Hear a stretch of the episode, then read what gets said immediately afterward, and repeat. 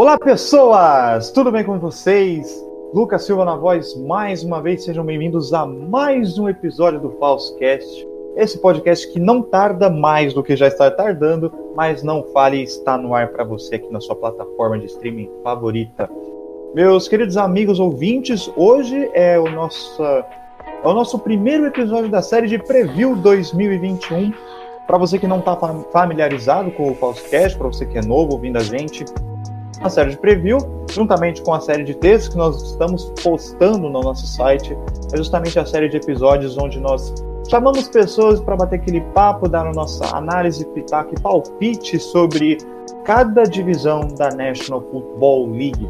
Hoje, então, como a gente já terminou a nossa primeira divisão, nós vamos começar falando da pior divisão da NFL em 2020, a NFC Leste. Então se prepare bem aí, porque nós vamos falar um pouquinho sobre New York Giants, Philadelphia Eagles, Dallas Cowboys e Washington Football Team. A nossa bancada virtual, por assim dizer, ela está um pouquinho acima da média. Para começar com ele, meu parceiro nessa jornada esportiva, que ele ganhou os seus 15 minutos de fama, cativando a torcida botafoguense, principalmente os grandes Pedro Certezas e Guilherme Beltrão, numa das últimas lives do pessoal da TNT Sports. Ele ganhou a alcunha de o Kevin O'Cris botafoguense, diretamente do lugar mais quente da face do Brasil, Bangu, Rio de Janeiro. Meu querido Lucas Ferreira, seja muito bem-vindo de volta ao Falscast. Forte abraço. Olá, pessoal. Olá, ouvinte. É um prazer novamente estar aqui. E, infelizmente, a alcunha de Kevin O'Cris, ela é verdadeira. Eu sou muito parecido com um tal. E vamos nessa, vamos falar sobre esse pessoal aí que não foi tão bem ano passado, mas eu acho que nessa nova temporada tem tudo para dar uma alavancada nessa divisão. Que muita gente espera de fato, porque assistir a todas as quatro franquias da NFC Leste em 2020 foi um bagulho tenebroso. Mas o nosso convidado de honra sim, porque esse cara é uma das pessoas mais queridas de toda a comunidade da NFL Twitter. Além de ser membro do Kickoff Brasil, ele está fazendo essa ponta durante essa pré-temporada aqui com a gente.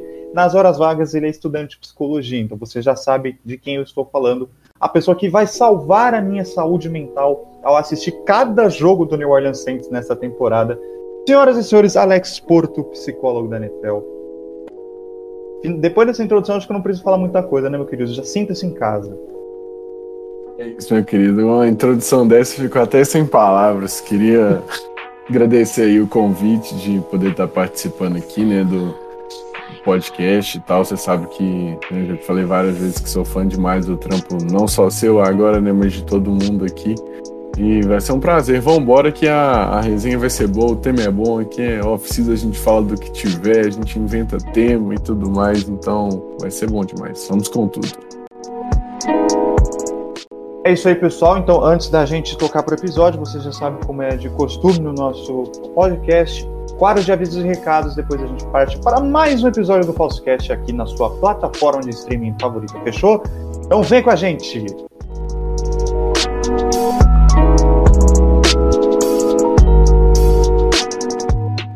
Pessoal, para você não perder nada do que nós estamos trazendo no site ao longo das próximas semanas e também para ficar por dentro, e tudo o que a gente fala sobre a NFL, peço para você que você acompanhe sempre, blog saidafalsa.wordpress.com. É lá onde a gente posta todas as nossas notícias, além de análises, críticas e opiniões sobre tudo que está rolando no mundo da bola oval, para você ficar por dentro, entender de tudo, principalmente agora nessa época de pré-temporada, para você entrar na temporada 2021-2022 com o pé direito. Então acompanhe nosso site diariamente.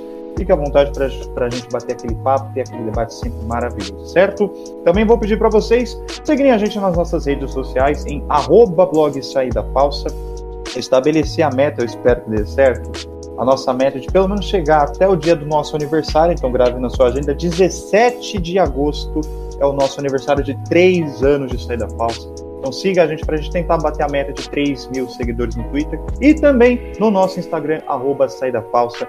A meta é pelo menos de 1.000, 1.200 para a gente começar essa temporada com o pé direito. Além, e como de costume, Siga o Falscast na sua plataforma de streaming favorita e compartilhe o episódio com seus amigos. Quanto mais pessoas ouvirem o nosso podcast, mais a gente tem mais prazer em fazer esse podcast tão maravilhoso, feito com carinho para vocês, certo? Então, sem mais enrolação, vamos pro episódio.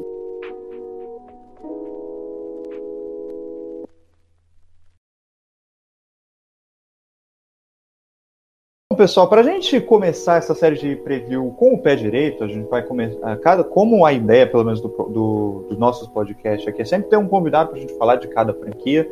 Bom, hoje a gente vai começar a falar principalmente, começando pelo Dallas Cowboys. Aqui, infelizmente, a gente não conseguiu um contato próximo de um da torcida dos Cowboys, pela torcedora do Dallas Cowboys, por favor, não nos xingue, tá? Então, cada um vai representar uma equipe, fora o Alex, que a gente é declaradamente torcedor do Eagles, pode estar aqui defendendo o lado dos Giants, e o Lucão vai defender o lado do Washington Football Team. Então, vamos falar aqui do Dallas Cowboys, que é essa franquia que começou a temporada muito bem, mas com a lesão do Dak Prescott ainda acabou matando todas as expectativas do torcedor ao longo da última temporada, e o time acabou não indo bem. Eu quero já passar essa bola para o Alex, meu querido. Ao longo pelo menos das últimas temporadas, a gente tem visto que Philadelphia e Dallas tem sido a rivalidade dessa divisão. Eu quero saber de você, como você enxerga pelo menos a equipe de Dallas ao longo desses últimos anos. E começando também a gente falar sobre o ataque dessa equipe, né? Porque tem Dak Prescott, tem uma equipe recheada de bons nomes. O que dá pra gente começar a analisar desse Dallas Cowboys, Alex? Bom, falando assim dos últimos anos, né? Eu acho que o que sempre travou o desempenho de Dallas, né? Que todo ano é o ano do agora vai, são os técnicos. E meu medo é que esse ano não seja diferente, né? Mas aí a gente fala daqui a pouco.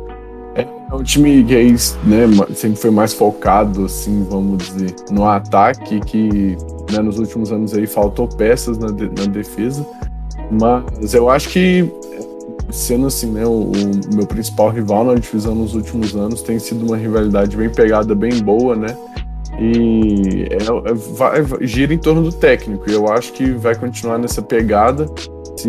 Antes o Jason Garrett, né, mas agora o Mike McCarthy, né, tem uma melhora aí no desempenho que eu não vejo acontecendo, que não é clubismo algum, assim, é pelo que ele já apresentou antes, mas eu acho que é bem por aí, né, nos últimos anos o Dallas sempre teve boas peças, principalmente no ataque, igual eu falei, e essa foi uma trava para eles.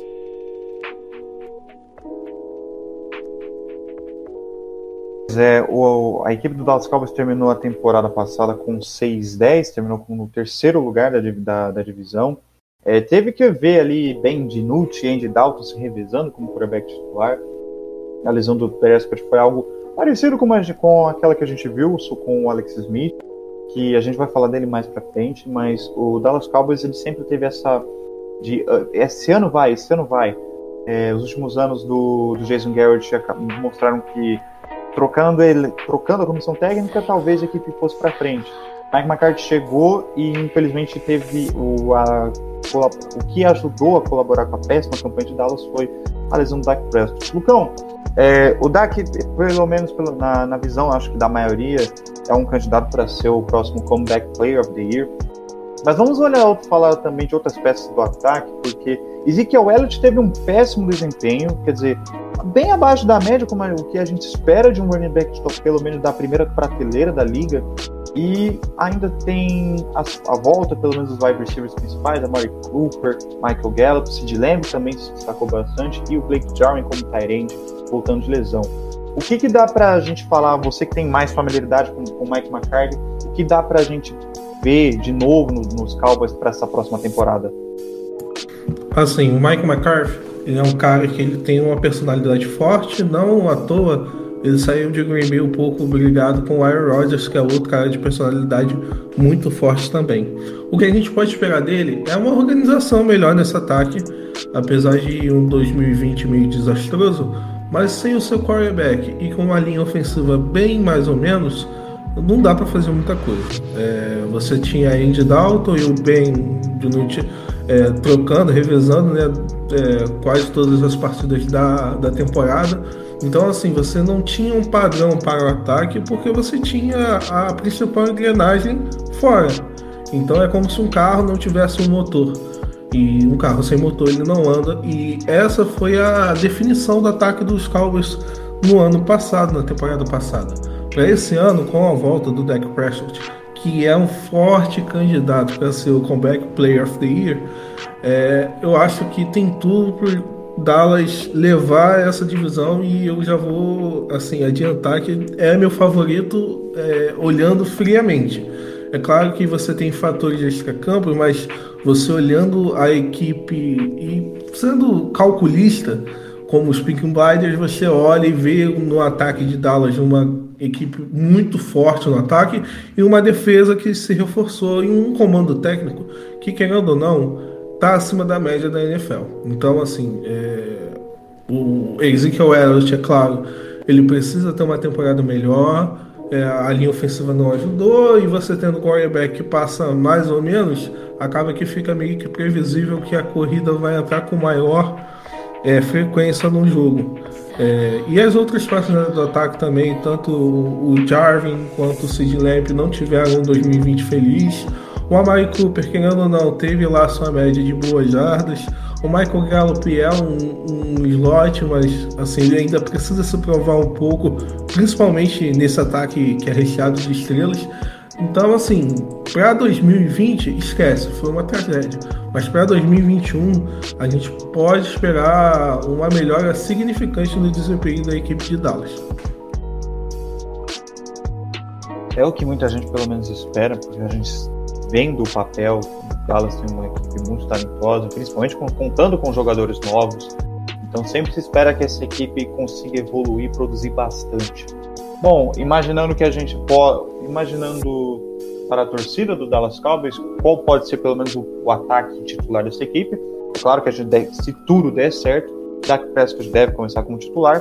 Teremos Ezekiel Elliott como running back, além de Amari Cooper, Michael Gallup e CeeDee Lamb como os principais wide receivers e o Blake Jarwin como tight end titular, que ele volta de lesão depois de ter rompido, se não me engano, o ligamento cruzado anterior, uma partida na metade da temporada. A linha ofensiva, como o Lucão bem destacou, foi um problema, muito porque teve as suas peças que acabaram repondo jogadores que acabaram deixando a equipe e não conseguiram corresponder. Então, a princípio, a gente deve esperar uma linha de ofensiva muito sólida, que ao comum de Dallas ao longo dos últimos anos, mas ainda bem diferente do que o auge, pelo menos, que a gente viu. Então, Tyron Smith e La'el Collins começam como tackles titulares, Connor Williams e Zach Martin como os guards, e Tyler Beddoes no meio da linha, como center. Mudando do lado da bola, vamos falando da defesa dos Cowboys, que é interessante que a gente pode... Uma grande adição, pelo menos nessa pré-temporada, foi a chegada do Dan Quinn, que foi head coach do Atlanta Falcons, agora vai ser o novo coordenador defensivo da equipe dos Cowboys. A gente pode esperar um time que pode lembrar ali um pouco da Legion of Doom, quem sabe pelo menos na sua raiz, mas vai depender muito de como esses jogadores vão entregar. Lucão, o que você espera dessa defesa de Dallas mais reforçada e com jogadores bons, inclusive, vindo para o draft, caso do Micah Parsons? Assim, o corpo de linebackers do Dallas Cowboys é um corpo de linebackers que me empolga um pouco, principalmente pela chegada aí do Micah Parsons, que é um grande prospecto, veio, enfim, voando do college e vai chegar para ser titular.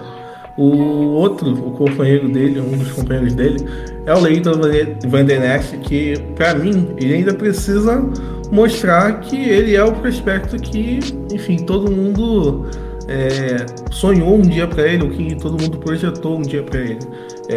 Apesar de que a defesa de Dallas Cowboys foi mal como um todo na temporada passada, mas a gente esperava um pouco mais do Vander Esch. Inclusive, eu draftei ele num dos drafts aqui pensando, porque eu tô achando que esse ano ele vai. Mas a defesa como um todo, ela precisa mostrar muito mais do que foi mostrado na última temporada, porque, enfim, o ataque, ele... Enfim, é uma via de mão dupla. Para o ataque ter tempo dentro de campo, a defesa tem que operar muito bem, tirar o ataque adversário do campo. Então, assim, e o ataque também, para descansar a defesa, ele tem que segurar bastante a posse, tem que ficar bastante tempo dentro do campo para a defesa, quando entrar com respiro, com fôlego para poder tirar o ataque adversário. Então, assim, para todos os efeitos, a defesa de Dallas ela vai dar um salto, até por conta do draft que foi endereçado na defesa, na raiz da defesa, nas posições, enfim, corretas, onde tinha grandes necessidades. Então, assim, pior do que tá não fica. Essa é a realidade. Eu acho que esse é o resumo da defesa do Dallas Cowboys. Eu acho que esse ano promete, e é mais um dos motivos porque eu acho que pode ser o campeão da divisão. A defesa dá esse salto de produtividade nessa temporada. É verdade, é verdade. Uma das coisas que pelo menos o torcedor dos Cowboys vem criticando ao longo do tempo é justamente a secundária. Era considerada pelo menos o setor mais fraco da defesa dos Cowboys, e perdeu agora também com a saída do Chidobe Awuzie, deixou a equipe nessa off-season. Então vieram reposições, ou pelo menos principalmente com nomes que o Dan Quinn trabalhou no tempo de Falcons, casos do Keanu Neal e do Damontae Kazee. Alex, qual que são os seus pensamentos a respeito dessa defesa dos Cowboys?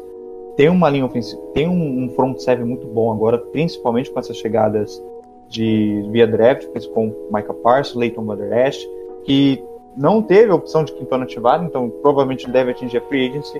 Mas o que você acha sobre essa defesa?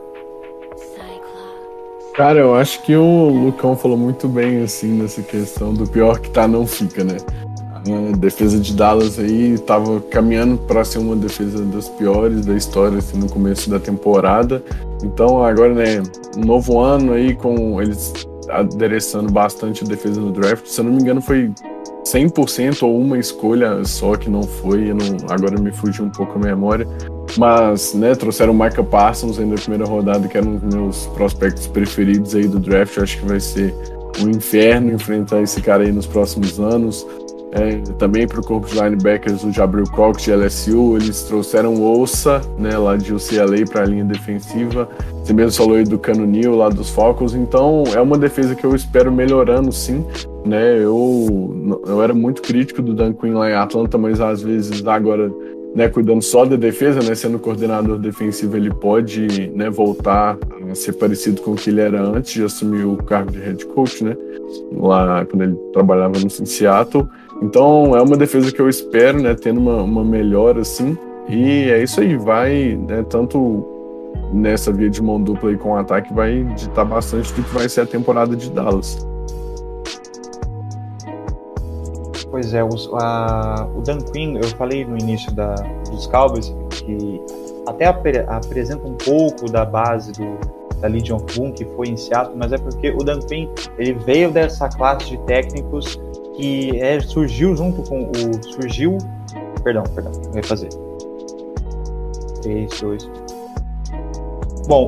falei no início do Dan Quinn, porque o Dan Quinn, ele é da coaching tree, ele é da árvore de técnicos que vieram da base do nosso queridíssimo do Pete Carroll. Quase esqueci o nome do técnico do Seattle, pelo amor de Deus. Enfim, o Dan Quinn, ele veio da coaching tree do Pete Carroll. Então você tem pelo menos uma base de como a defesa deve se portar, como vai ser, como o pass rush pode se portar e como a defesa, as peças da secundária vão trabalhar ali no fundo do campo. Por torcedor do Cowboys ficar ligado então na defesa, que pode ser titular, deve começar ali com um nose tackle, um defensive tackle mais pesado por trás do defensive tackle. A princípio é um 4-3 com DeMarcus Lawrence, Brent Urban, Neville Gallimore e Randy Gregory. O trio de linebackers formado a princípio com Jaylon Smith, que é também um nome muito criticado pela torcida, pelas suas atuações na última temporada, Leighton Vander Esch e Micah Parsons, e no fundo do campo, Trevon Diggs e Anthony Brown, Damontae Kazee e Keanu Neal. 3, 2. Bom, saindo do estado do Texas, vamos para o lado azul de Nova York, essa franquia que tem dado muita dor de cabeça para os seus torcedores, ao longo, muito por conta das decisões tomadas no front office, não é mesmo, meu querido New York Giants, que teve uma péssima temporada mais uma vez, mas que por algum momento parecia que os torcedores se iludiram com uma uma melhora do Daniel Jones, não sei. Lucão, o que você enxerga do Daniel Jones para essa temporada? E o ataque dos Giants vai vir mais remodelado, pelo menos para essa temporada, principalmente com a adição do Kenny Golladay. O que dá para a gente esperar desse New York Giants no seu segundo ano do Joe Judge? É o segundo ano do Joe Judge e o terceiro do Daniel Jones. Eu acho que a situação do Daniel Jones é muito parecida com a que o Baker Mayfield ele encarou na temporada passada. Essa é a temporada do vai ao rastro. Essa é a temporada em que ele tem que se provar, ou então ele vai mostrar para New York que no próximo draft ele tem que olhar para a posição de quarterback com muito carinho. Você pode ter uma melhora também no ataque por conta da volta do Saquon Barkley, que acabou se lesionando na temporada passada. Eu acredito que ele vai voltar e vai voltar bem. É claro que uma lesão como a dele, a gente sempre tem aquele... fica meio ressabiado para saber as condições de como ele vai voltar. Mas eu acredito que a adição dele ao ataque vai fazer com que New York tenha uma produtividade um pouco melhor. O Joe Judge, querendo ou não, ele é um técnico que tem um grande laço com a defesa. Ele é um técnico que arrumou defesas durante a sua carreira, principalmente no college. Então, assim, eu acredito que o ataque de New York, ele pode crescer, mas ele precisa crescer na mesma proporção de que o Daniel Jones precisa assumir o posto de titular, o posto de líder, o posto de franchise quarterback. Se ele não fizer isso, dificilmente o torcedor do New York Giants vai poder sonhar com a pós-temporada. Infelizmente vai ficar limitado ao teto do Daniel Jones. O Daniel Jones precisa desse salto de produtividade para que o time em torno dele possa produzir mais. É claro que tem a chegada do Kenny Golladay, que é um ótimo wide receiver, mas se você não tem um cara que saiba lançar essa bola em profundidade, ou seja, no passing screen de maneira com bastante precisão, você não vai ter grandes saltos dessa temporada, grandes saltos de produtividade. Pois é, uma das coisas que eu pelo menos e muita gente dentro da comunidade sempre bateu no Daniel Jones é de que a semelhança com o Eli Manning é muito grande. Ele está tomando um papel de talvez o maior quarterback da história da franquia. É quase que unânimo para todos os torcedores. Mas de toda forma, a única coisa que se destoa no Daniel Jones é que por mais todo seja o suporte físico, ele tem o diferencial de saber se mover muito bem. Isso, beleza, a gente não pode negar. Então, consegue correr bem com a bola, principalmente a ponto de escorregar num jogo contra o Philadelphia Eagles, que se tornou o grande meme da temporada passada. Alex, eu quero passar essa bola para você porque é o seguinte: o Daniel Jones, ele sempre, claro, como o Lucão falou, sempre foi muito criticado, e se espera que esse ano seja o vai ou racha. Porém, eu quero trazer à tona um outro debate, porque os Giants vão ter a volta do Saquon Barkley, né, que é um dos melhores running backs da liga, facilmente. Mas hoje, o que a gente consegue projetar do Barkley para esse elenco, principalmente com as caras novas desse ataque e da comissão técnica do Joe Judge? Cara, eu acho que a volta do Saquon vai fazer bem demais para essa unidade inteira, né? Vai tanto ajudar o Daniel Jones por ser uma gigantesca distração a mais para a defesa, né? Porque o Saquon saudável é um dos melhores running backs da NFL. O problema, né, é ficar em campo aí. Isso a gente tem que prestar atenção nisso, mas agora também com a chegada do Kenny Golladay, né, que é um verdadeiro wide receiver, vinha sendo lá em Detroit, né, além de ajudar o Daniel Jones, ajuda o Saquon, né, porque se a defesa lota ali o box para, né, dar uma diminuída na produção do Saquon, o Golladay, né, provavelmente vai ter mais oportunidade de receber na bola e vice-versa. Então, a chegada do Saquon é fundamental aqui. Ele é o cara que carregou esse ataque aí nos últimos anos, e que, né, agora, graças a Deus, vai conseguir, né, dividir um pouco essa carga, mas continua sendo, né, a estrela aqui. E precisa fazer esse papel, porque o Daniel Jones, né, é o ano do vai ou racha mesmo, ao que tudo indica, né. Tem que ver se ele vai conseguir melhorar os problemas, principalmente de turnover dele, para né, se provar o quarterback da franquia aqui pro New York Giants, né, a linha ofensiva não é das melhores, né, deu uma melhorada, assim, continua, né, não sendo muito boa em proteger o quarterback, e é isso, né, o Saquon vai ser, né, o que vai digitar o ritmo aqui. E, né, falando muito bem da defesa, essa unidade que para mim é uma das melhores da NFL, principalmente a secundária. Eles trouxeram agora o Odilari no draft, o Adore Jackson na free agents, que eu fiz campanha para vir para os Eagles, né, tem o Bradbury, tem o McKinney, que, né, eles draftaram ano passado, acabou machucando, não jogou a temporada, né, um front seven que, né, renovaram com o Leonard Williams. Então aqui é uma defesa muito forte e também que eu acho que, né, vai ser a melhor parte aqui da equipe, que vai ajudar quando o ataque não estiver ajudando o suficiente, vamos dizer assim. Pois é, para a gente só passar a limpo esse ataque do Giants, é bom para o ouvinte ficar com isso na cabeça, mas também temos textos falando sobre. Muito provavelmente a formação dos Giants deve variar entre uma escalação um personnel número 11 ou um personnel 12. O que significa isso, Lucas? Eu não estou entendendo o que você está falando, não se preocupe. Personnel, basicamente, é a formação em que o ataque é posto a campo a partir da quantidade de running backs e tight ends que estão dentro de campo. Por exemplo, se os Giants for a campo com um personnel 12, então eles terão um running back e 2 tight ends.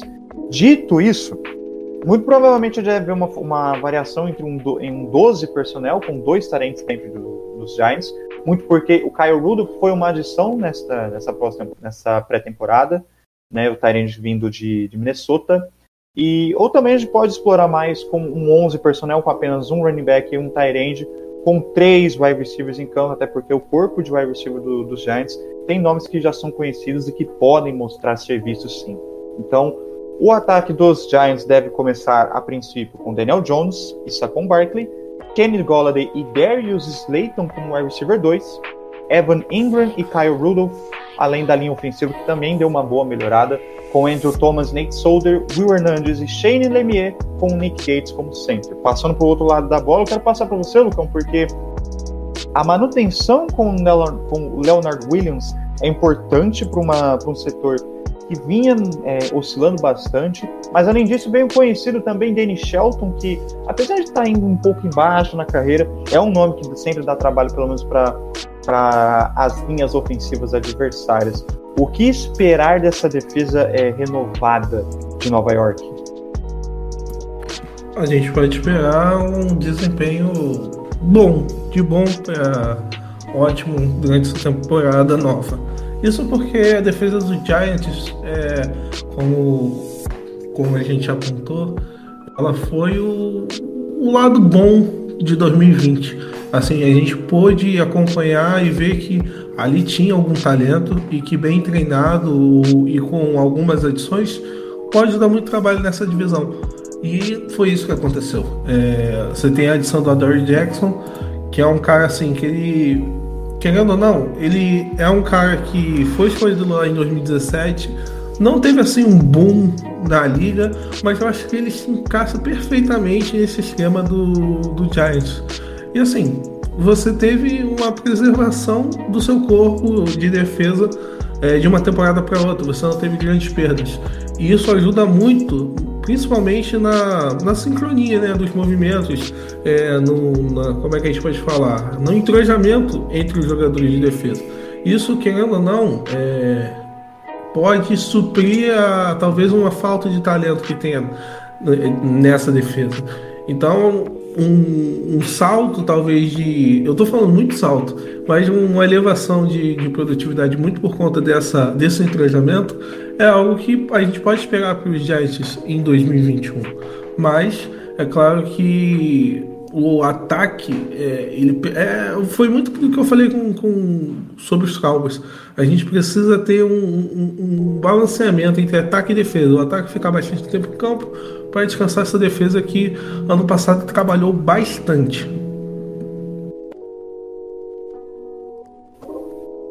a defesa dos Giants foi um ponto muito positivo, até mesmo uma surpresa para boa parte da liga. E eu de verdade acredito que se essa defesa se mantiver e conseguir montar um esquema que facilite e explore o talento de cada jogador, acho que dá para bater ele na porta, ele, pelo menos ali de um top 15, top 10, entre as melhores defesas da liga. O torcedor ficar antenado a respeito da defesa. O time deve ir a campo nessa temporada num 3-4 com Leonard Williams, Danny Shelton e Dexter Lawrence, Lorenzo Carter, Blake Martinez, Tay Crowder e Oshan Chimenez, formando o front 7. A secundária com James Bradbury e Adoree Jackson, Jabril Peppers e Logan Ryan. Essa deve ser pelo menos a equipe dos Giants para essa temporada. Então vamos falar agora dos atuais campeões de divisão, né? O nosso querido Washington Football Team, a franquia sem nome. Eu não aguento mais ver essa franquia sem um nome, pelo amor de Deus. Alguém batiza essa franquia de Washington Wizards, sei lá, né? Ajuda. Enfim, eu quero começar falando desse time. Uma pergunta que veio no nosso WhatsApp do meu queridíssimo WhatsApp. Fizeram o seguinte, foi o queridíssimo Leonardo Pires lá do Saints Brasil, grande beijo para todo mundo de lá. Próximo franchise quarterback do Washington é provavelmente ali entre os três principais nomes, Ryan Fitzpatrick, que não vai ser um quarterback ponte, né? Ryan Allen e Taylor Heineken. Para vocês, quem deve ser o quarterback titular desta temporada de Washington, e como vocês veem esse ataque novo de Washington, que precisa dar uma melhorada, principalmente se a gente olhar o calendário da franquia, né, nesse ano e a competitividade da liga atualmente. O que vocês esperam e quem responde a pergunta, quem deve ser o quarterback titular do Washington nessa temporada? Eu acho que, de começo, o Ryan Fitzpatrick... ele tem que começar. Ele é o cara mais experiente dentre os três citados. E ele é um cara que, assim, começando a temporada, ele é um leão. Vai passando a temporada, ele vai ficando gatinho, gatinho, gatinho, até que ele passa de Fitzmagic e vira Fitztragic. Então, assim, para começar, eu começaria com ele. Mas você teve o desempenho do Heineken na temporada passada, pôde-se ver que ele tinha algum talento, ele é um cara esforçado, não é um talento geracional, mas fez com que o Ron Rivera olhasse para ele e falasse, caramba, eu não preciso olhar para o draft querendo um quarterback também. Tinha muita gente querendo quarterback nesse draft, mas o Ron Rivera se deu ao luxo de falar, caramba, eu tenho alguém aqui no meu elenco que talvez seja o futuro da franquia. Então, assim, a adição do Ryan Fitzpatrick, eu acho que é muito para poder ajudar o Heineken a melhorar, sabe? A se aperfeiçoar, ter um pouco mais de cancha, um pouco mais de mentalidade de jogo, o que o Ryan Fitzpatrick pode trazer com a sua experiência. Então, assim, para uma semana 1, eu começaria com o Ryan Fitzpatrick, porque, enfim, ele é o mais experiente, mas eu acho que para a temporada... O talento do jovem Heineken, ele bate a porta e provavelmente ele vai conseguir essa titularidade depois.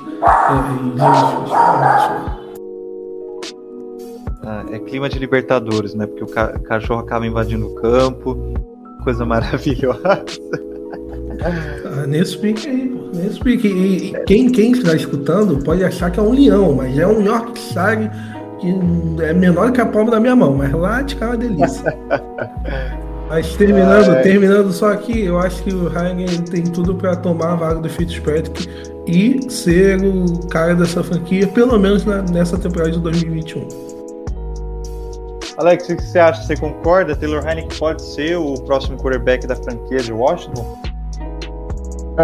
Eu tava concordando assim bastante com o Lucão até ele falar isso aí, sabe? Assim, eu também acho que na semana 1 é o Ryan Fitzpatrick, com certeza, né? É um cara muito mais experiente, ele veio justamente para fazer essa ponte, para jogar, né? Pelo menos elevar o time essa temporada, que tava precisando aí de um quarterback. É um time que tem peças talentosas aqui. E assim, o Taylor Heineken teve aquele jogo mágico e tudo. Consigo ver, né, ele fazendo isso, assim como o Lucão falou, Mas eu não sei, assim, se eu acredito que isso possa acontecer, sabe? Eu acho até, inclusive, que, assim, ele estando no mesmo nível, né, competitivo do Fitzpatrick lá, assim, nos treinos e tudo mais, ou claro, se Deus quiser não, mas aconteça uma lesão, ele merece aqui uma chance, sim, de tentar se provar, mas eu não vejo ele conseguindo fazer isso a longo prazo. Mas também é uma coisa que eu entendo, assim, não é que eu não consigo ver no sentido de eu não acredito, mas eu consigo ver isso acontecendo, sim. Mas eu acho que, pra mim, que pelo menos esse ano inteiro, né, vai ser o Fitzpatrick, que não sei se o Taylor Heinicke chega, né, a esse ponto de conseguir roubar aqui a vaga dele, a não ser que, né, ele esteja mesmo Fitzpatrick, que a temporada de Washington já não esteja... Né, aí que eu acho que é junto com o Dallas o favorito aqui para a divisão, né, já não esteja caminhando para isso, e aí acho super válido testar, né, o moleque aí e ver o que ele consegue entregar para Washington quando ele estiver em campo. Pois é, às vezes é mais seguro você colocar um quarterback mais velho, mais experiente mesmo em campo, para que os mais novos conseguem aprender algo com ele. O Ryan Fitzpatrick tem feito isso ao longo dos seus últimos anos na liga. Em Miami foi assim, com o Tua Tagovailoa. Essa temporada deve ser com provavelmente o Taylor Heinicke, que a gente espera que seja, né? Porque o rapaz fez um jogo mágico no final da temporada passada. Infelizmente perdeu por detalhes, né, no wildcard contra o Tampa Bay Buccaneers. Enfim, olhando, a gente sempre fala do ataque de Washington, dá um pouco de prazer em falar, porque dá para você esperar um talento, dá para você esperar trabalho ali naquele setor. Muito provável, e além disso, o Washington foi às compras nessa pré-temporada. Além do Terry McLaurin, que já estava aqui, já é de casa, né? O Curtis Samuel, ex-Carolina Panthers, e o Adam Humphries, ex-Tennessee Titans, chegaram para compor esse elenco de wide receivers.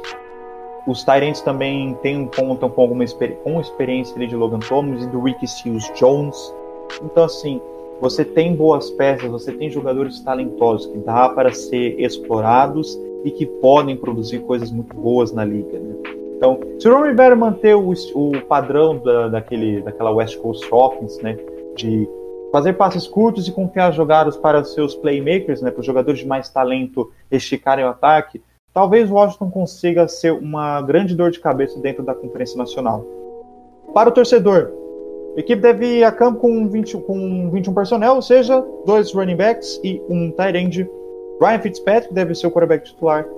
Antonio Gibson, que também roubou muito a cena na última temporada, deve ser o running back 1, junto do experiente Lamar Miller. Terry McLaurin e Curtis Samuel devem ser titulares. Logan Thomas, como complementam as opções de jogo aéreo. A linha ofensiva com Charles Leno Jr. e Cornelius Lucas, Brandon Scherf e Wes Schweitzer e Chase Roulier como center. Do outro lado da bola, e aqui a gente já pode olhar com maior visto, né, porque é uma equipe muito talentosa, principalmente olhando peça por peça, o que há de bom nessa defesa do Jack Del Rio, Alex? Cara, essa aqui é uma defesa que, assim como você falou, né, tem muitas peças bastante talentosas, principalmente aí o front seven, né, agora com o Chase Young, que eles, né, adicionaram e ganhou o Defensive Rookie of the Year. Joga muito o moleque, né, não foi segundo escolha geral à toa, era visto por muitos até o melhor jogador do draft, né, os Bengals acabaram pegando o Burrow pela necessidade de quarterback. Mas é um monstro, né? Aqui também tem Montez Sweat, né? Jonathan Allen, né? Eles perderam o Ryan Kerrigan, que, né, joga ali um pouco de linebacker, um pouco aqui na linha, né? Mais próximo da linha, mas, né, continua tendo muito poder. E adicionaram o Jarmin Davis na primeira rodada, um linebacker muito atlético, que eu acho que, assim, precisa de um pouco de polimento, mas se tinha um bom lugar para ele cair, né, era aqui na defesa de Washington. Né, e também com uma boa secundária, né, com William Jackson, Keno Fuller, Landon Collins, é uma defesa de fato bem recheada de talento, e que, né, tem agora também o Benjamin St. Juice, que eles adicionaram no draft, é um cara que, né, pode improvisar ali para mim tanto de cornerback ou de safety, e assim como eu disse pro New York Giants, vai ser a força do time, né. Tem, igual a gente falou, né, boas peças ali no ataque, né, McLaurin, Kurt Zimmer e tudo mais, o próprio Antonio Gibson, mas é uma defesa muito talentosa e que, né, consegue de fato parar ou pelo menos reduzir bastante a produção das equipes adversárias, ainda mais aqui na divisão que tem o Eagles e o Giants, que o ataque não é tão forte assim, né, e que pode acabar roubando jogos, tanto fora da divisão também, mas é uma defesa que a gente espera que, né, também esteja ali entre as melhores, tem muitas peças talentosas e vai ser a partir daí.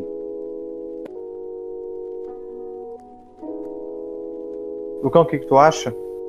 Eu vou usar o meu primeiro discordo craque do nosso grande Alex, o nosso grande psicólogo da NFL, mas só em parte.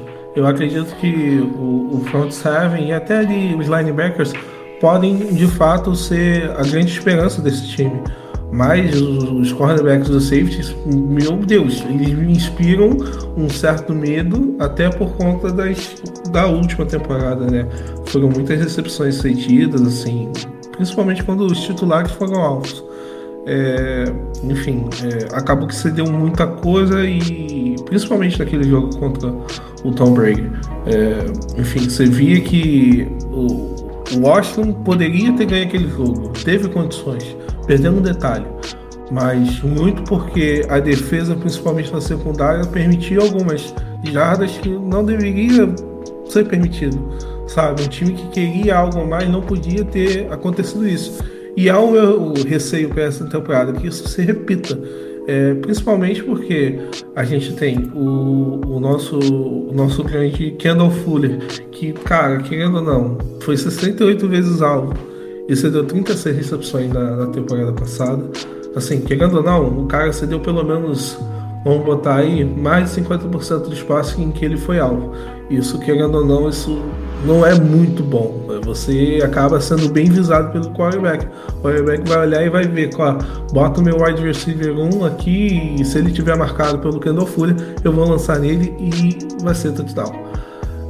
E assim, querendo ou não, o ataque de Washington, ele é um ataque que tem peças que podem ser muito boas, mas ainda estão nessa dúvida. Eles podem ser, não é uma afirmação de que eles serão. Então, assim, a defesa vai ter que trabalhar muito, muito bem, vai ter que olhar muito essa secundária para que, o ataque possa se provar também. Então a gente pode esperar, assim, uma boa defesa, mas em parte a secundária me preocupa, principalmente ali nos safeties e nos cornerbacks. O Lucão falou que é um bom ponto, porque a secundária teve muitos problemas justamente em ceder recepções. Às vezes em bolas muito fáceis a defesa acabou ou poderia ter feito uma interceptação, poderia ter feito um passe desviado, mas é um ponto que o torcedor precisa ficar de olho, porque deu muita dor de cabeça na última temporada, como o Lucão trouxe a estatística. Só o Kendall Fuller teve mais de 50% de recepções permitidas quando a bola era lançada no lado que ele estava cobrindo o campo. Então, o Jack Del Rio, que é um cara que já tem um conhecimento bem de defesa, visto o seu trabalho lá nos Raiders e também antes mesmo lá no Jacksonville Jaguars, ele é um cara que acha que pode dar um salto de produção nesse setor. Para o torcedor, defesa titular do ex-Redskins, né? Deve vir um 4-3 com Chase Young, Daron Payne, Matt Ioannidis e Montez Sweat. O Jamin Davis deve ser, eu pelo menos acredito que ele seja o titular, principalmente depois da saída do Sean Hamilton. Então ele deve fazer o trio de linebackers com o John Bostic e o Cole Holcomb. A secundária com Kendall Fuller, o recém-chegado William Jackson III, Landon Collins e Cameron Curl, que é novo calouro na última temporada e que chamou bastante atenção. Por fim, mas não menos importante, a equipe que deu um pouquinho muito o que falar, sei lá, de repente. A equipe que deveria bater de frente ali com os Cowboys, mas que se decepcionou bastante, né? Vamos falar do Philadelphia Eagles. O lado verde da Pensilvânia teve algumas polêmicas justamente a respeito do último jogo da temporada. O Carson Wentz foi trocado para o Indianapolis Colts, o Doug Peterson foi demitido e agora há uma nova era se iniciando na Filadélfia, com o Nick Sirianni como head coach, né? O jovem técnico de 40 anos de idade vai para sua primeira temporada como técnico principal de uma franquia da NFL, e o nosso queridíssimo Jalen Hurts deve ser, a princípio, o quarterback titular da franquia da Filadélfia. Ninguém melhor para falar do próprio time do que você, né, meu querido Alex Porto? Eu quero saber de você, cara, porque é o seguinte, é claro que todo quarterback chega para uma temporada recheado de dúvidas, cheio de incerteza a respeito se ele pode ser ou não o quarterback titular da franquia. Parece que a gente viu um pouco mais disso em cima do Jalen Hurts, mas olhando pelo menos a forma como o Howie Roseman trabalha, o que que você pode esperar de Jalen Hurts nesta temporada? Cara, eu né, a gente conhece aqui como que é o Hurts desde o college, assim, eu acho que ele passa muito pela ética de trabalho. O ponto, né, do lado da torcida que defende ele, não é que ele com certeza, né, eu pessoalmente acredito nisso, mas que ele com certeza vai ser, né, o quarterback da franquia e tal, vai chegar agora e já vai ter uma super produção e tudo mais. Não, a gente entende que existe o outro lado, né? Ele pode não jogar bem. O ponto era que 4 jogos era muito pouco, né? É um espaço amostral muito pequeno e ele merecia uma chance de tentar, né, ser o quarterback da franquia. A gente muito criticou a escolha aí, né, no draft, por já ter o Carson Wentz, o time, né, precisar de mais reforço, principalmente na secundária. Eu achei que o Howie ia escolher o Jeremy Chinn, né, que comeu a bola lá nos Panthers essa temporada. Mas o Jalen Hurts aqui, ele, conhecendo o cara que ele é, ele vai dar tudo de si mesmo, porque eu acredito que vai ser a chance que ele tem, né? Os Eagles acumularam uma escolha a mais, né, no draft, selecionaram o Devontae Smith, que, né, foi, né, o último vencedor do Heisman, para dar mais uma arma aí para ele, e acumulando a escolha para o ano que vem, que acho que aí, né, se o experimento de Jalen Hurts falhar assim, Howie vai buscar outro quarterback ou, às vezes, até o outro general manager, se o Howie não continuar, né? Não sei o que pode acontecer. Mas é isso, eu acho que essa é a chance dele e eu espero que ele, né, pegue aqui, aproveite da chance e corra com ela. Agora, com o Rigor tendo mais experiência, a linha, se Deus quiser, ficando mais saudável, né? Que precisa de mais continuidade aí. Com a chegada do Devonta, com o Sirianni usando mais o jogo corrido, né, tanto com o Miles Sanders quanto fazendo um ataque do zero, né, pro Hurts, que tem, né, essa habilidade de usar as pernas dele, porque o ataque da última temporada, querendo ou não, era pro Carson Wentz, né, e aí eu acho que ele tem essa chance aí, se, né, se Deus quiser, ele vai conseguir dar continuidade aí e se confirmar mesmo o quarterback do time. Geralmente técnicos mais novos, eles sempre buscam trazer um pouco de aquele do aprendizado que ele já teve para mudar um pouco a cara da franquia e estabelecer o jogo à sua maneira. O Nick Sirianni, pelo que eu pude observar, ele é um cara que deve trabalhar ali focando na posse de bola. Então, como o Alex disse, deve utilizar bastante o jogo corrido, mas também explorar os running backs como uma opção no jogo aéreo e produzir jardas após a recepção. Então, você tem jogadores que pelo seu porte físico, conseguem explorar, conseguem entregar aquilo que pelo menos o técnico vai esperar, certo? Então, olhando mais o ataque dos Eagles, como o Alex já falou do Devonta Smith, que é um cara que a gente precisa ficar de olho. Lucão, o que mais você pode dizer desse ataque dos Eagles? O que te agrada olhando esse time?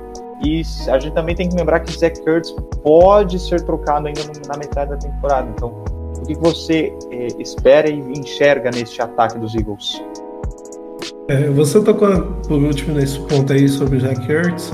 Eu acho que a permanência dele seria muito bom para o Jaylon Smith, até porque, enfim, ele é um quarterback que, cara, ele tem pouca cancha. Tipo, ano passado ele foi bem, mas não teve, assim, uma grande produção. Então, assim, esse segundo ano dele, ele precisa estar cercado de jogadores que têm algum talento. Não que o Dallas Goedert seja um cara que não tenha talento, mas o Zach Ertz é um dos principais talentos da liga. Sobre o Devonta Smith e o Jalen Reagor, assim, eles podem fazer uma dupla espetacular. Eu espero, de fato, que o Devonta Smith ele tenha, assim, uma produção muito, muito boa, mesmo ele sendo um calouro.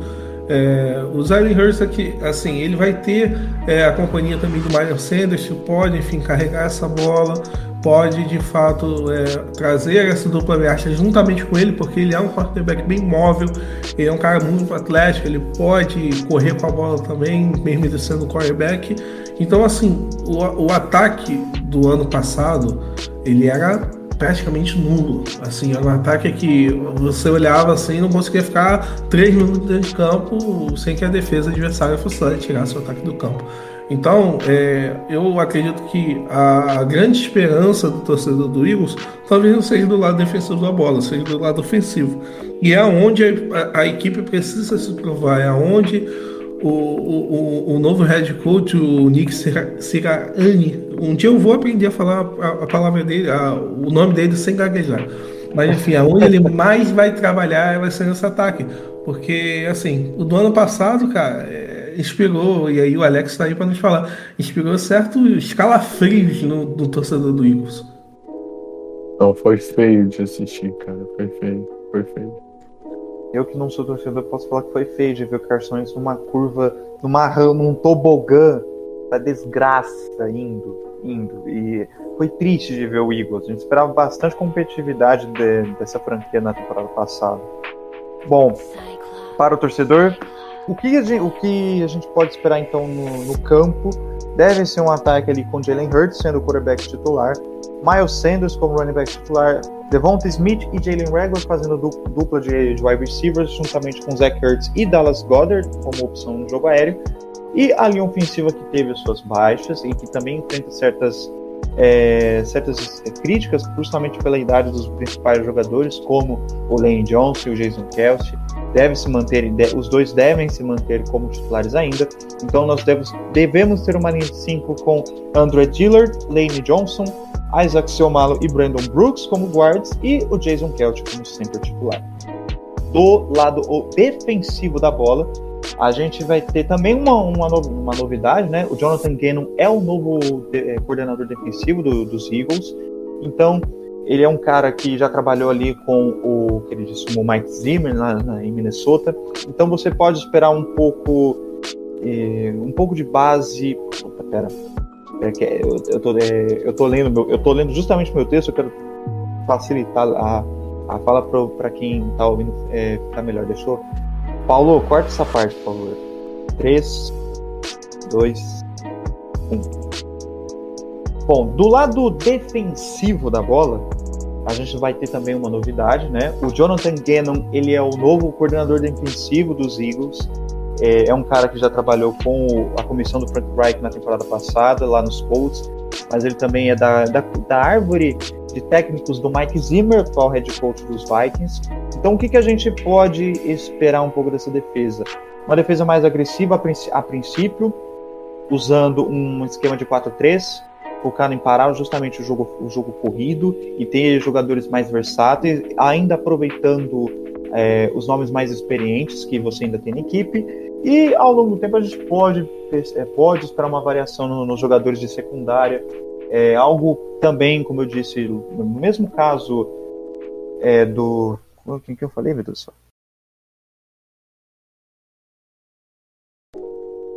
Ai, caramba, quem foi? Do Dan Quinn, perdão. Então, o que a gente pode esperar também do Jonathan Gannon é algo próximo também, como eu falei, do Dan Quinn, algum protótipo, algo de raiz da Legion of Doom, né? O que a gente pode esperar dessa defesa é que ela tenha mais... Ai, pelo amor de Deus, para tudo, parem as máquinas, pelo amor de Deus. Gente, desculpa, eu tô tentando entregar. Inspira. Tá foda. Deu uma travada aí. Deu uma puta de uma travada. Eu tô me perdendo ali no raciocínio. Eu fui pra lá pra Cowboys, pra Legion of Doom e pá.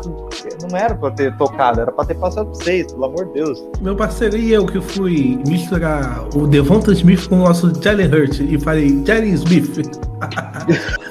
Talvez vocês tenham percebido. Não, mano, eu só concordei, mas eu pensei, mas tá certo, né?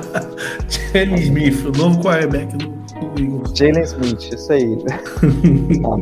Fazer isso do começo, pelo amor de Deus, vai. 3, 2, 1. Bom, do lado defensivo do Philadelphia Eagles, a gente também vai ter uma novidade. O novo coordenador defensivo é o Jonathan Gannon. Para o torcedor saber um pouco mais do seu técnico, ele trabalhou na comissão do Frank Reich, lá no Indianapolis Colts, na última temporada. Mas ele, antes dos Colts, ele trabalhou com o Mike Zimmer nos Vikings. E o que a gente pode, pelo menos, pensar do Gannon? É um cara que ele vai trabalhar com os nomes ainda, aproveitando a fase ali, o final de carreira de alguns nomes da defesa, ou pelo menos os últimos dias de alguns jogadores que podem ir para free agency e que ainda tem um corpo de linebackers um pouco deficiente, uma secundária que vem enfrentando muitas críticas. Alex, sobre essa defesa do Gannon, o que você pode falar mais? O que você imagina e pensa do Jonathan Gannon vindo para assumir esse cargo de coordenador defensivo? Algo que de repente a gente pode esperar de repente alguma melhora nos próximos anos, ainda mais se tratando de um setor deficiente como é o de linebackers. O que você acha do Jonathan Gannon, Alex? Cara, eu tenho boas expectativas assim, com a chegada dele, né? Principalmente pela questão dos turnovers. Os Eagles tiveram uma interceptação vindo dos cornerbacks ano passado, que foi na última semana. Porque o Jim Swartz, querendo ou não, né, é um cara que gosta bastante das trincheiras, né, que é o forte aqui dessa defesa, segue sendo, né, mas a secundária precisa sim de uma melhora, né, cedeu pontos demais na última temporada. Ele conseguiu trazer o Eric Wilson e principalmente aqui o Anthony Harris, né, para ajudar mais, né, nessa parte de trás da defesa, né, eles já são familiarizados com o trabalho dele, com o esquema que ele roda, então acho que vai ser uma ajuda gigantesca aqui, né, uma unidade que estava precisando de ajuda. Mas falando da defesa como um todo, essa linha, né, que, né, tem Brandon Graham, Fletcher Cox, né, e trouxe mais nomes aí para fazer essa rotação, né, que é uma coisa, o Howie gosta muito das trincheiras, né, tanto na linha ofensiva com o Landon Dickerson, que ele draftou na segunda rodada, quanto aqui, né, o Milton Williams na terceira, por exemplo, rodar que os jogadores, principalmente, né, porque o Cox, o Graham aqui já estão ficando mais velhos, né, Também trouxe o Ryan Kerrigan para entrar nisso aí, tanto ali, né, igual eu falei, jogar um pouco mais atrás com o linebackers quanto na linha, para poder deixar todo mundo descansado, né? Se todo mundo joga só uma parte ali dos snaps, todo mundo tá um pouco mais descansado e pode acabar levando vantagem, né? Se alguém machuca também, você tem bons reservas aqui para aumentar a porcentagem dos snaps. Então, é uma unidade que, como um todo, eu espero uma melhora, né? O Singleton, que é linebacker agora, vai ter a ajuda do Wilson, um cara que, né, de poucas coisas boas que tiveram nessa última temporada, é um cara que apareceu aí, ele que foi Defensive Player of the Year lá na Liga do Canadá. Então, né, ele jogou muito aqui nos Eagles, né? Uma unidade que, né, foi difícil de assistir, igual a gente estava falando. Mas a minha maior preocupação aqui são os cornerbacks, né? O Eagles tem o Darius Slay, que fez uma boa temporada no passado, apesar de uns jogos terríveis, né? Contra o Seahawks, né? O DK Metcalf e o Davante Adams, né? Contra os Packers. Mas que fez uma boa temporada, mas tá sozinho, querendo ou não, né? O Eagles, né, draftou o Zach McPherson ali na quarta rodada, mas, né, querendo um novato de terceiro dia, eu acho que precisa, né, de ter mais um reforço aqui, né, para os cornerbacks, mas é o que mais me preocupa. O McLeod também, né, safety voltando de lesão para jogar junto do Harris, então é uma defesa que eu espero que seja mais tough, vamos dizer assim, né, principalmente na secundária ali nos linebackers, que foi um show de horrores na última temporada. E que gere mais turnover, né? Que jogue mais fisicamente, assim, para também ajudar o ataque, né, que tem muitos novatos aí precisando se provar. Então, né, igual a gente tá falando aqui para todos os times, né, uma via de mão dupla, uma mão lavar a outra, então, né, é o que eu espero da defesa para ajudar o time como um todo, né. O Alex falou aí da secundária, mas também a defesa terrestre também tem que ser muito visada, principalmente nesse 2021. Os Eagles tiveram a defesa terrestre do ano passado que cedeu mais de 100 jardas por jogo de média, enfim, e o que é inadmissível. Assim, se você quer ter uma boa defesa, se você quer de fato ganhar jogos, você precisa parar o ataque adversário, e foi o que não aconteceu. Se eu não me engano, os Eagles tiveram a décima pior defesa em jardas corridas, contra jardas corridas no caso. Eu acho que também é um trabalho aí que, enfim, toda essa nova comissão técnica vai ter que ter um olhar assim de carinho para poder ajudar a equipe, principalmente nesse ponto em específico. Pois bem, ainda mais se a gente pensar que chegou o Ryan Kerrigan, que é um homem mais experiente e que é um híbrido de defensive lineman também com um linebacker. Então, se a gente, olhando o setor mais fraco dessa defesa, que é justamente o meio do campo, talvez o Ryan Kerrigan seja um nome que pode ajudar os nomes da posição a se desenvolverem melhor. Nomes experientes em um setor muito jovem fazem uma diferença para que todo mundo consiga crescer. Então, finalizando essa defesa dos Eagles, o torcedor pode esperar uma defesa com 4-3 em campo, com Brandon Graham, Fletcher Cox, Javon Hargrave e Derek Barnett como titulares, Ryan Kerrigan deslocado para linebacker junto com TJ Edwards e Alex Singleton, e a secundária com Darius Slay e Avonte Maddox, que também pode atuar como um nickel cornerback, além do Rodney McLeod, que volta para a titularidade, e o Kayvon Wallace. Sonora.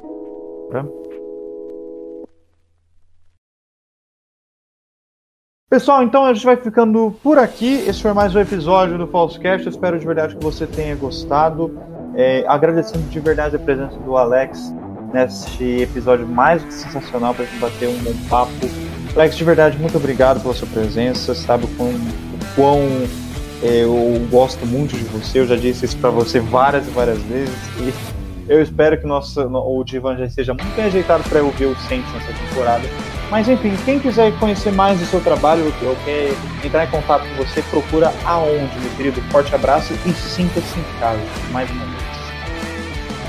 vez. É isso, meu querido. Eu que agradeço aqui o convite, né? Um recíproco, né? Essa admiração toda e, né, mais uma vez agradecendo aqui por ter me chamado, foi ótimo, né? Pode me chamar que eu volto. E, bom, para quem quiser ver, né, as coisas que eu posto é lá no Twitter mesmo, @psicologodoNFL. É o único lugar que eu tenho, assim, não tem Instagram e tudo mais, né, outro local. É onde, né, gira tudo ali que eu faço, tanto texto quanto qualquer coisa, né, tudo ali no meu perfil no Twitter, @psicologodoNFL, segue lá que a rede lá é boa também. E, no mais, siga aí tudo de Saída Falsa e tal, os meninos são ótimo isso aqui, né? A redação toda excelente e muito obrigado mais uma vez. É isso, meus queridos. Então, novamente, fica o recado, siga a gente em todas as redes sociais, siga o podcast na sua plataforma de streaming favorita e compartilhe esse episódio com seus amigos. Aquele abraço e fui!